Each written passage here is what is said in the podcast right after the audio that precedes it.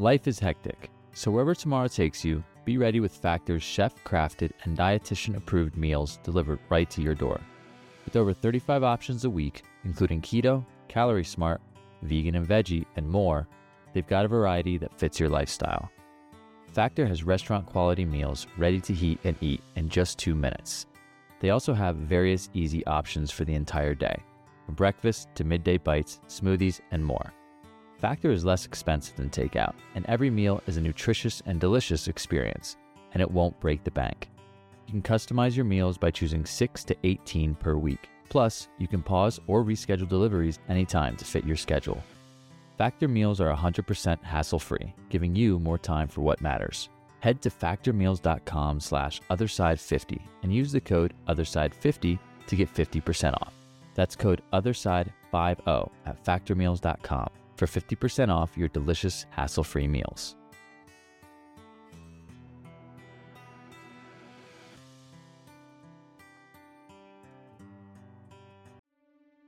Hi, my name is Barbara Harris Whitfield, and I had two near death experiences in 1975 while suspended in a Stryker frame circle bed, which is really a strange looking bed. It has two big chrome hoops, and suspended in the two chrome hoops is a stretcher. And I was on that stretcher for a month. Three times a day, they would come in and they would rotate me up and over onto my belly to drain my lungs. But I couldn't move. The bed moved me. Yet I had these two elaborate experiences where I was gone into other realities. And I just have to tell you, until this happened, I was an atheist. I had been abused a lot as a child and had given up any idea of any kind of God because if there was a God, God would have not allowed what happened to me. So, at this atheist at 32 years old, this was in 1975, this atheist met with God.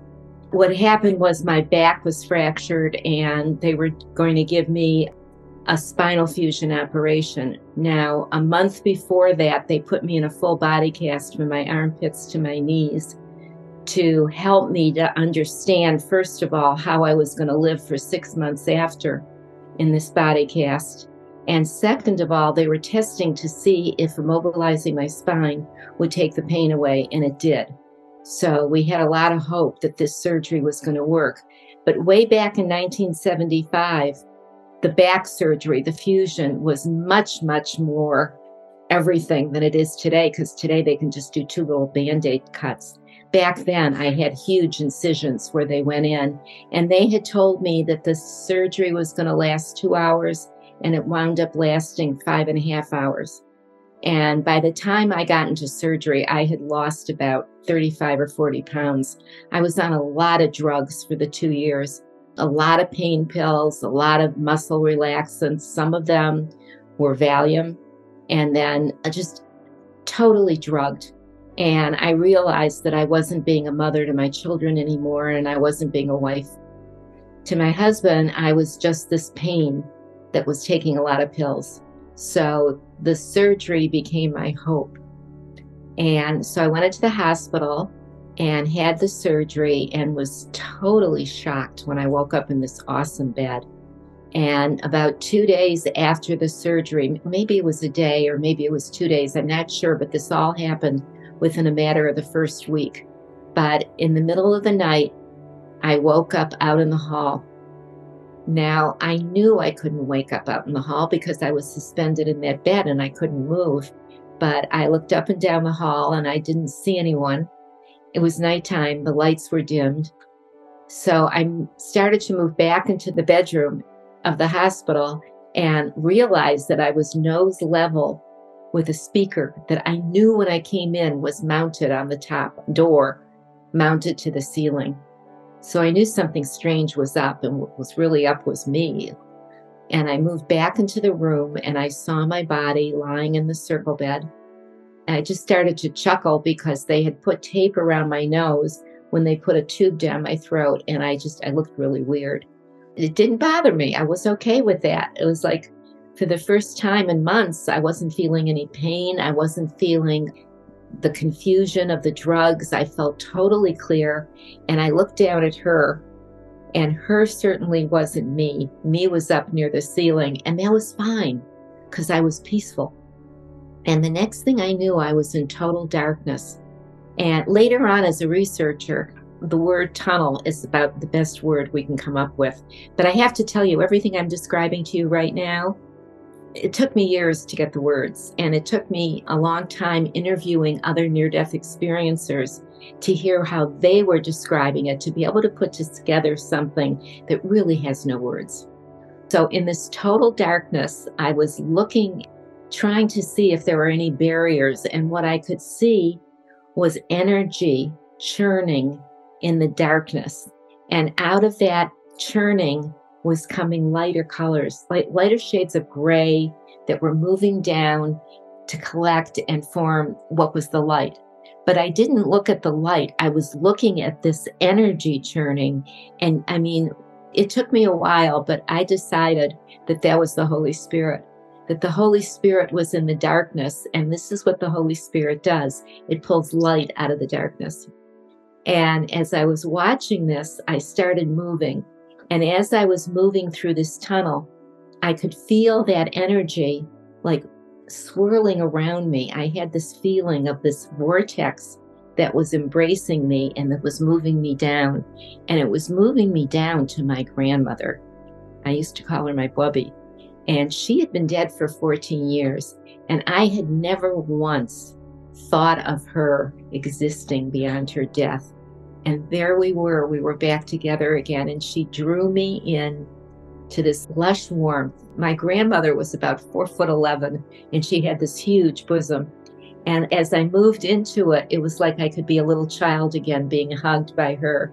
As we did that, we re experienced all 19 years we were on the planet together. I saw every scene when I was with her. And at the same time, I realized she was seeing it too. And I could feel in my heart what I had felt at the time. And I could see all the scenes and I knew she could too, that we were both re experiencing our memories of each other in this lifetime.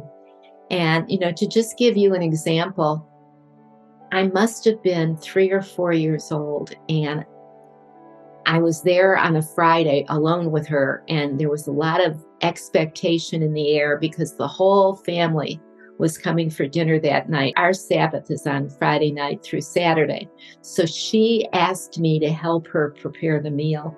And she pulled over this wooden chair from the dining room table and she put me up on it. I mean, I can still feel her hands lifting me and putting me on the chair.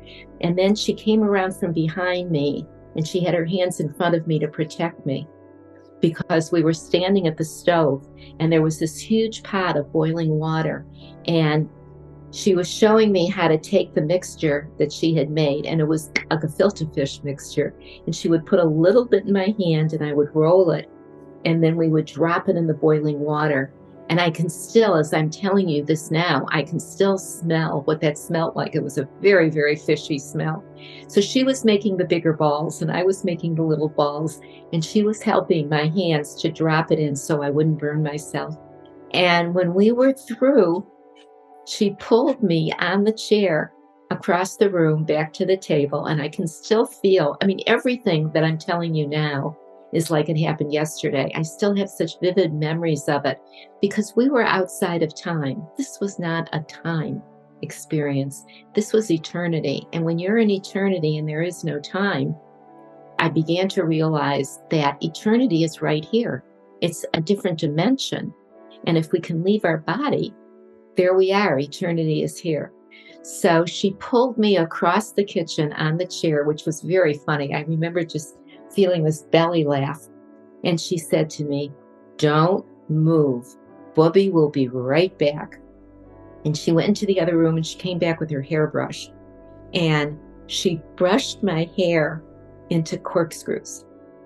And I remember when she lifted me up and put me down, I ran into her bedroom and I looked in the mirror and I just thought, I look just like Shirley Temple. And then when we got to the end of her memories where she died, I started to move away from her. I had no control over any of this. I was being moved away from her. But we both knew in our hearts that, that she would be waiting for me and she would be there when I come back again. And then I was back in my body, back in the circle bed, back with all the tubes and bottles and everything. And that was it. And when a nurse came in my room, I had to tell somebody. And I said to her, I left the bed. That's all I could say. I, I had no words for this. And the nurse said to me, No, no, no, honey, you hallucinated. The more I would be told by the staff that I had hallucinated, the more upset I was becoming. They would sedate me.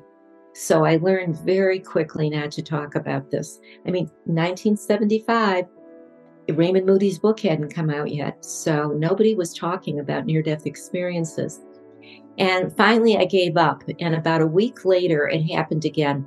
This time, I was totally awake when I separated from my body. Um, I had become frantic because they had rotated me forward onto my face, and the nurse had closed the door.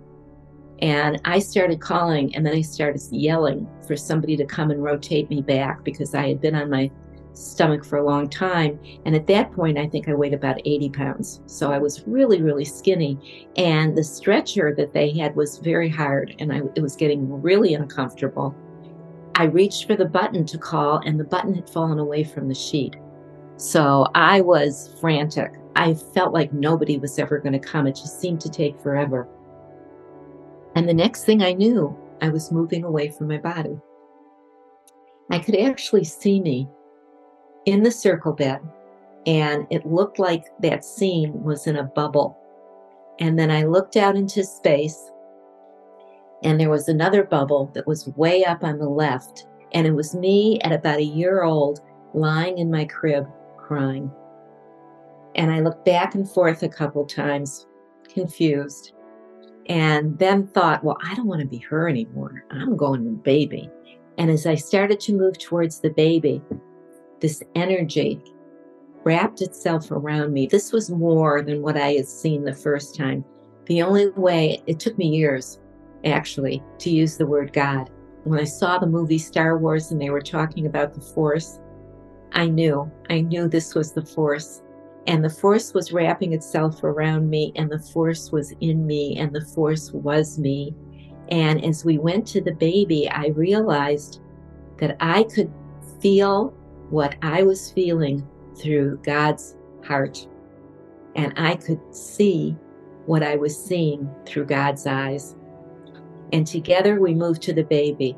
And as we moved to this baby that was crying, it became a full cloud of thousands of bubbles, just this huge cloud of bubbles.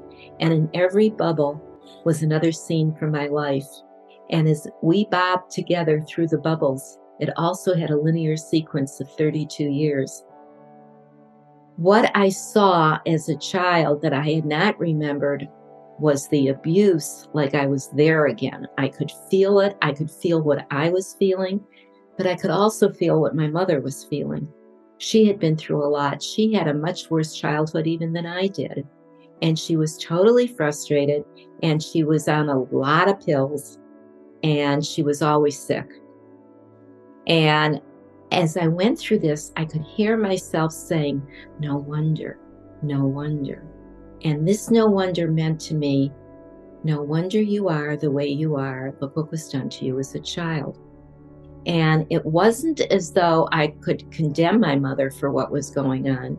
It was more like I was living it through her heart and her eyes too. The poor thing, I mean, she didn't know what she was doing. She was so drugged.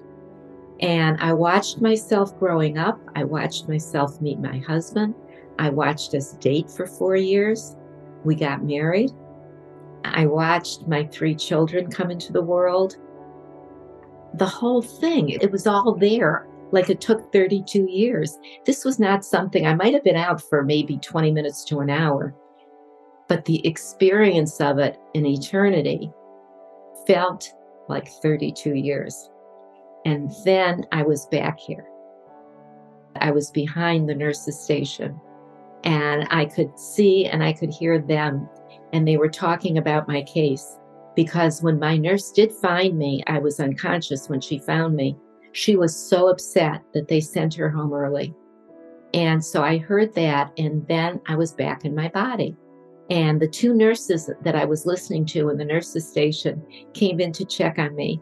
And I said to them, You know, I left the bed again. And they said, No, no, no, honey, you hallucinated. I said, No, I left the bed. And I know that my nurse was very upset when she found me. And please call her because you sent her home early. Please call her and tell her I'm okay and I'm not angry with her. And I got sedated again. A couple weeks later, I was out of the circle bed and they put this full body cast on me from my armpits to my knees. And I was going to live like that for six months. When I came home and I crawled into bed, I was lucky enough to be able to spend all those months thinking about what had happened, going over it and over it and over it, and putting together all these different elements of why I was the way I was and how I could be a better person. I started praying, which I had never done since I was a little girl. And finally, I wanted to go see a psychiatrist because I thought a psychiatrist will know what happened. So my brother loaded me like a piece of furniture into the back of his van and he took me to, he was the head psychiatrist at the hospital where I had been. And he was very patient. He listened to me over and over. And on the sixth visit, I told him what I just told you. And he listened and he took notes. And then he told me that what I really wanted to do was go into psychoanalysis. And when I was out of the body cast and I went through physical therapy, he would take me a couple mornings a week and we would do therapy. And he gave me a prescription for antidepressants because he told me I was depressed. And I knew back then too that I was not depressed, that I was confused, that I was overwhelmed, but I was also, this new feeling was coming in that was called gratitude. I was so grateful for what God had shown me that I never took the pills. In fact, I was on a walker and I remember waddling into my bathroom and seeing all these pills on the counter. And I put down the prescription that he had just given me and I looked at them all and I realized that I was acknowledging what I was seeing as the way my mother's night table looked like. I used to count them, and she would have 26 bottles of pills on her bedside table, and I think I had close to 26. And I started opening them and I just poured them all down the toilet. Now, I know you shouldn't do that because that's polluting the earth. But at the time in 1975, we weren't talking about that. But I flushed all 26 bottles of pills or however many I had down the toilet. And I just started praying.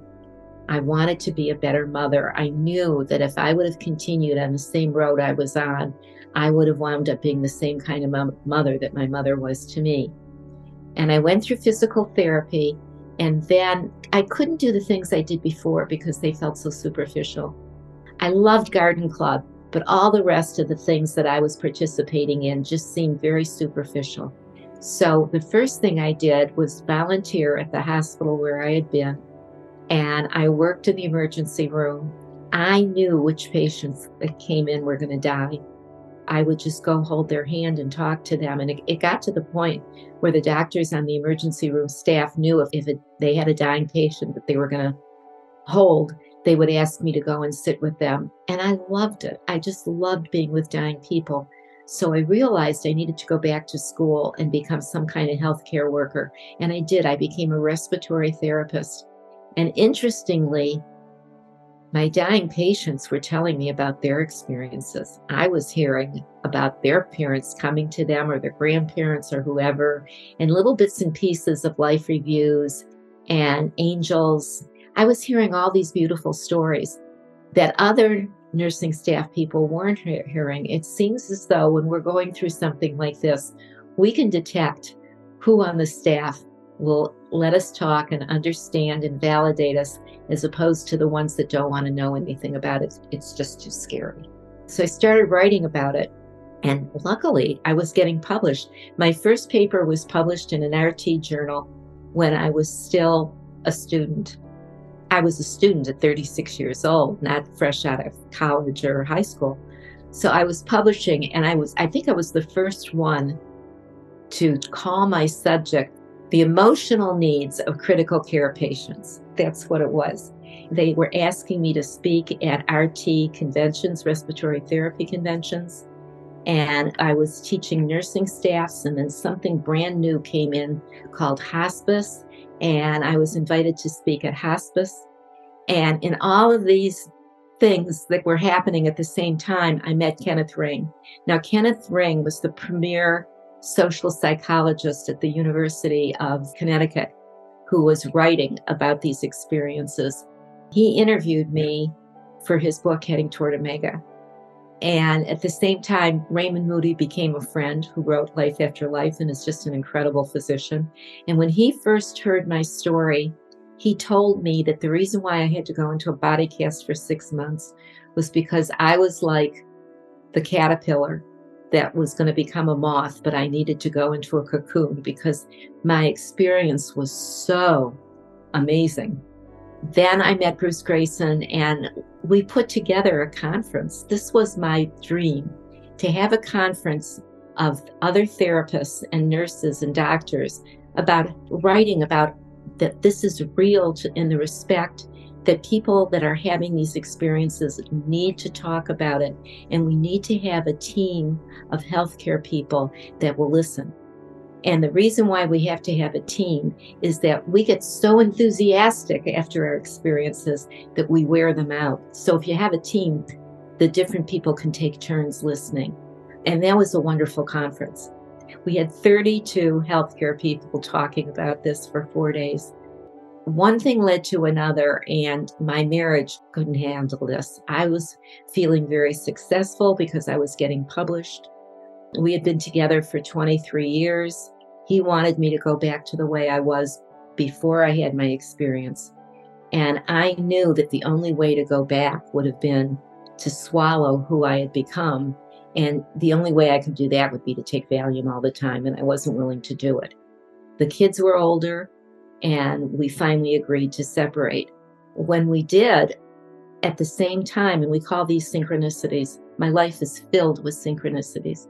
At the same time, Bruce Greyson was offered a position at the University of Connecticut Medical School, and that included a research assistant.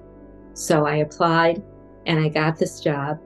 And for six years, I was interviewing other people who had near death experiences, and my dream was coming true because I had changed so much. And I wanted to show that we all change after these experiences. There's no way to go back and shrink down to what we were before. We want to keep blossoming, we want to keep learning. I mean, we're professional learners. We want to know that what we're feeling and what we're doing and what we're intuiting is real. And it's real for us, but it's not who a lot of us were before. Now, let me just say that if you were spiritual before this experience, it's like, oh, wow, I just had a spiritual experience. But if we weren't like me, if we were an atheist, there's no way to contain what we experienced. It's just going to keep expanding, it's just going to keep blossoming. Now, at the same time, in Ken Ring's book, Heading Toward Omega, what he was introducing was an energy pattern that's accepted and identified in the healthcare physicians in the East. The Eastern world calls this energy Kundalini. Here we call it Holy Spirit if it's not in our body. But if it's in our body, there's more and more happening right now with energy medicine here in the West. And I definitely was an energy worker and I was having so much fun doing it. I even went to massage therapy school in Connecticut and became certified as a massage therapist. I always said I was getting my license to touch people. But at the same time, I really didn't even have to touch them. I could just do energy work and I could see their color change.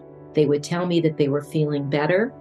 If they were in the hospital lying on a gurney, like in an emergency room, they would tell me that their medication was starting to work, their pain was subsiding. So this became my next exploration was this energy. And finally, I joined a group of researchers from all over the world called the Kundalini Research Network. And every year we would get together somewhere in the States, but experts and gurus, and I mean, you name it, people who know about this energy and are working with it would come and give papers on how this energy works. And that was Ken's thesis in heading toward Omega. At the same time, I wanted to know if other people besides myself had been abused as kids. Not necessarily abused, but had repeated trauma in their childhood.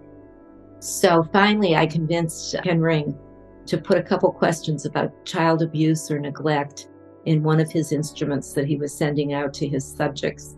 And sure enough, it came back that more than half of us had some kind of abuse in our childhood that was dominating us in our adult life. But then in the near death experience, there was a shift. Even to the point where people who attempted suicide and had a near death experience didn't attempt again, which is a very interesting fact because most of the time they keep attempting. So we had all this great stuff coming up. And at that point, I just really wanted to go explore how we can work with these near death experiencers if they were abused as kids, how we can help them to process that and let it go. And Ken and Bruce really weren't that interested in doing that. But coincidentally, at that very time, I met Charles Whitfield, who wrote that amazing book in the 80s that's still selling today called Healing the Child Within. Charlie Whitfield recognized in the 80s that his addicted patients' families were all having problems. But when the addict would go to AA, everybody would start getting better. The whole family unit would start to heal. So he observed this and turned it into this book, Healing the Child Within. He saw me on Larry King Live and he knew he was coming up the next weekend to Connecticut to teach at an Adult Children of Alcoholics conference. And he called me and invited me to come. Now, he had sent me Healing the Child Within a few years earlier. Lots of people, lots of authors would send me books because we had a journal called the Journal of Near Death Studies, and we would review books that we thought were pertinent to our stuff. Anyway, so I had his book. So before he came, I read the book and was absolutely delighted because everything I wanted to learn, he had already put in this book. It's a very simple, thin little book written in clear English. No jargon, no medical jargon, just clearly how we can start to heal from either being abused or traumatized or neglected. My whole life shifted when I read that book because there were answers.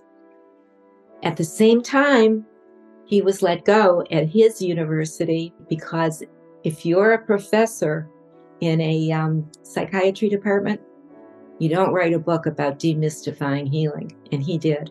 And since then, he's written about another 20 books. And I've written 10 because we got together, we got married a few years later. And for the next 32 years, we were writing books together on healing. So that's been my life. And my life has been so amazingly before the NDE and since the NDE. And at this point, I think it's been 47 years since the NDE. And what I just told you now is exactly what I could have talked about 35 years ago. Once you leave this dimension and you're in eternity, it doesn't go away. It's there in our hearts and our heads and in every part of us for the rest of eternity. And the other thing I want to tell you about, as far as the after effects go, for those of us that have had NDEs, life becomes a real joy even through the hard times. I mean, I lost Charlie last year, he died, and the grieving is awful. But at the same time, I can still have joy because joy's right there, and all you have to do is move into it. When I'm grieving, I'm just as sad as anybody else, but I also have the opportunity when I'm being distracted to be happy.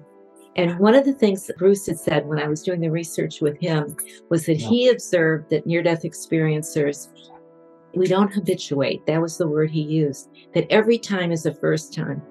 And that is such a gift to have every experience is like a different experience. If I had the same experience before, that doesn't matter. I'm having it again for the first time. So that's a wonderful part for us. And the other thing is, most of us, if not all of us, are not afraid of death. In fact, a lot of us go on to work in hospice or create our own kind of hospice where we're helping other people die. And as we're helping them die, we're with them, we're experiencing those first stages. And at the same time, if the family is involved, they can be experiencing it too. So here's another way to have a spiritual experience you're with somebody who's dying and you their energy they're losing their physical energy by it transforming into spiritual energy because our spiritual energy is leaving our physical. But it doesn't mean that our spiritual energy is dying. It means we're separating from our body. So as our physical energy becomes more spiritual we can actually the word is entrain we can entrain the other people who are in the room to start feeling what we're feeling. That's another trigger. I was doing a lot of public speaking back then when I was working at the university, and people were coming up to me either after my talk or if we broke for coffee in the middle, they would come up to me and tell me their trigger. And triggers like losing a, a patient, that uh, losing a loved one. Bill Wilson, having a light experience while going through detox. Lots of addicts, as they're drying out, are having these experiences to the point where I was teaching at Rutgers Alcohol and Drug Study program on when the 12th step happens first. People are having this experience before they go into 12 step programs. Their spiritual experience happens first. So it's the 12th step in AA. Childbirth is a big one spontaneously, just out of nowhere. Years of practicing yoga, years of practicing meditation. The list goes on and on, and they're in all my books. And the one book in particular that I wrote in 1994 after I stopped working at the university called Spiritual Awakenings has all of the research that Bruce Greyson and I did for that six years, including explaining this energy system called Kundalini and how it's activated, but certainly not completed in these kinds of spiritual experiences, but how to go on and work on it. How to go on and help this energy to clear up all these blocks that are going through our body. Then I have other books on different facets. Like I have one called Final Passage, and that's 14 stories of helping people die. Recently, before Charlie died, we wrote a book together called The it's about the secrets of medical marijuana because we see cannabis as a wonderful alternative to taking psych drugs. Now, I have to tell you that us writing this way and talking this way has had several of my books canceled because I'm not going with the pharmaceutical industry. I'm certainly not going with the politics that are going on in medicine right now. But my books have been picked up by the Wellness Company. And the Wellness Company is a group of physicians who don't want to practice the way the insurance companies and the pharmaceutical industry are dictating. So if you want to read any of my books, and they're all on my website, that's I have all of Charlie's books on my website too. It's called barbara-whitfield.com. If you don't want to take these prescription drugs anymore that are giving you horrible side effects. Don't stop them. You need a physician to help you slowly wean. And then check out the whole idea of natural medicine because natural medicine is a heck of a lot more healthy. Anyway, if you have any questions and you want to write me through my website, there's a way to do it. So I'm always happy to answer questions. I'm always ha- happy to try to tell you where to go or, or what your next step is and understand that once you get on this journey, and it's a journey, as Course in Miracles says, it's a journey without distance to a goal that has never changed. And our journey is into our own heart. Our journey is into being who we really are, being our authentic self, not what other people want us to be. So it's a journey without distance to a goal that has never changed. And I wish you well on your journey, and it's an adventure, but get ready for the synchronicities because they're talking to us. To me, all these coincidences, and my first book, Full Circle, the entire book is just from one coincidence to the next. How from the near death experience, I was led to all the things I just told you about. So once you're on the journey, I believe this is mine, and I uh, many other near-death experiencers believe the same thing that these synchronicities are God guiding us, angels guiding us, Holy Spirit guiding us, Ruach Hakodesh guiding us, Kundalini guiding us. Whatever brand name you want, it's all the same. It's all spirit. It's all God.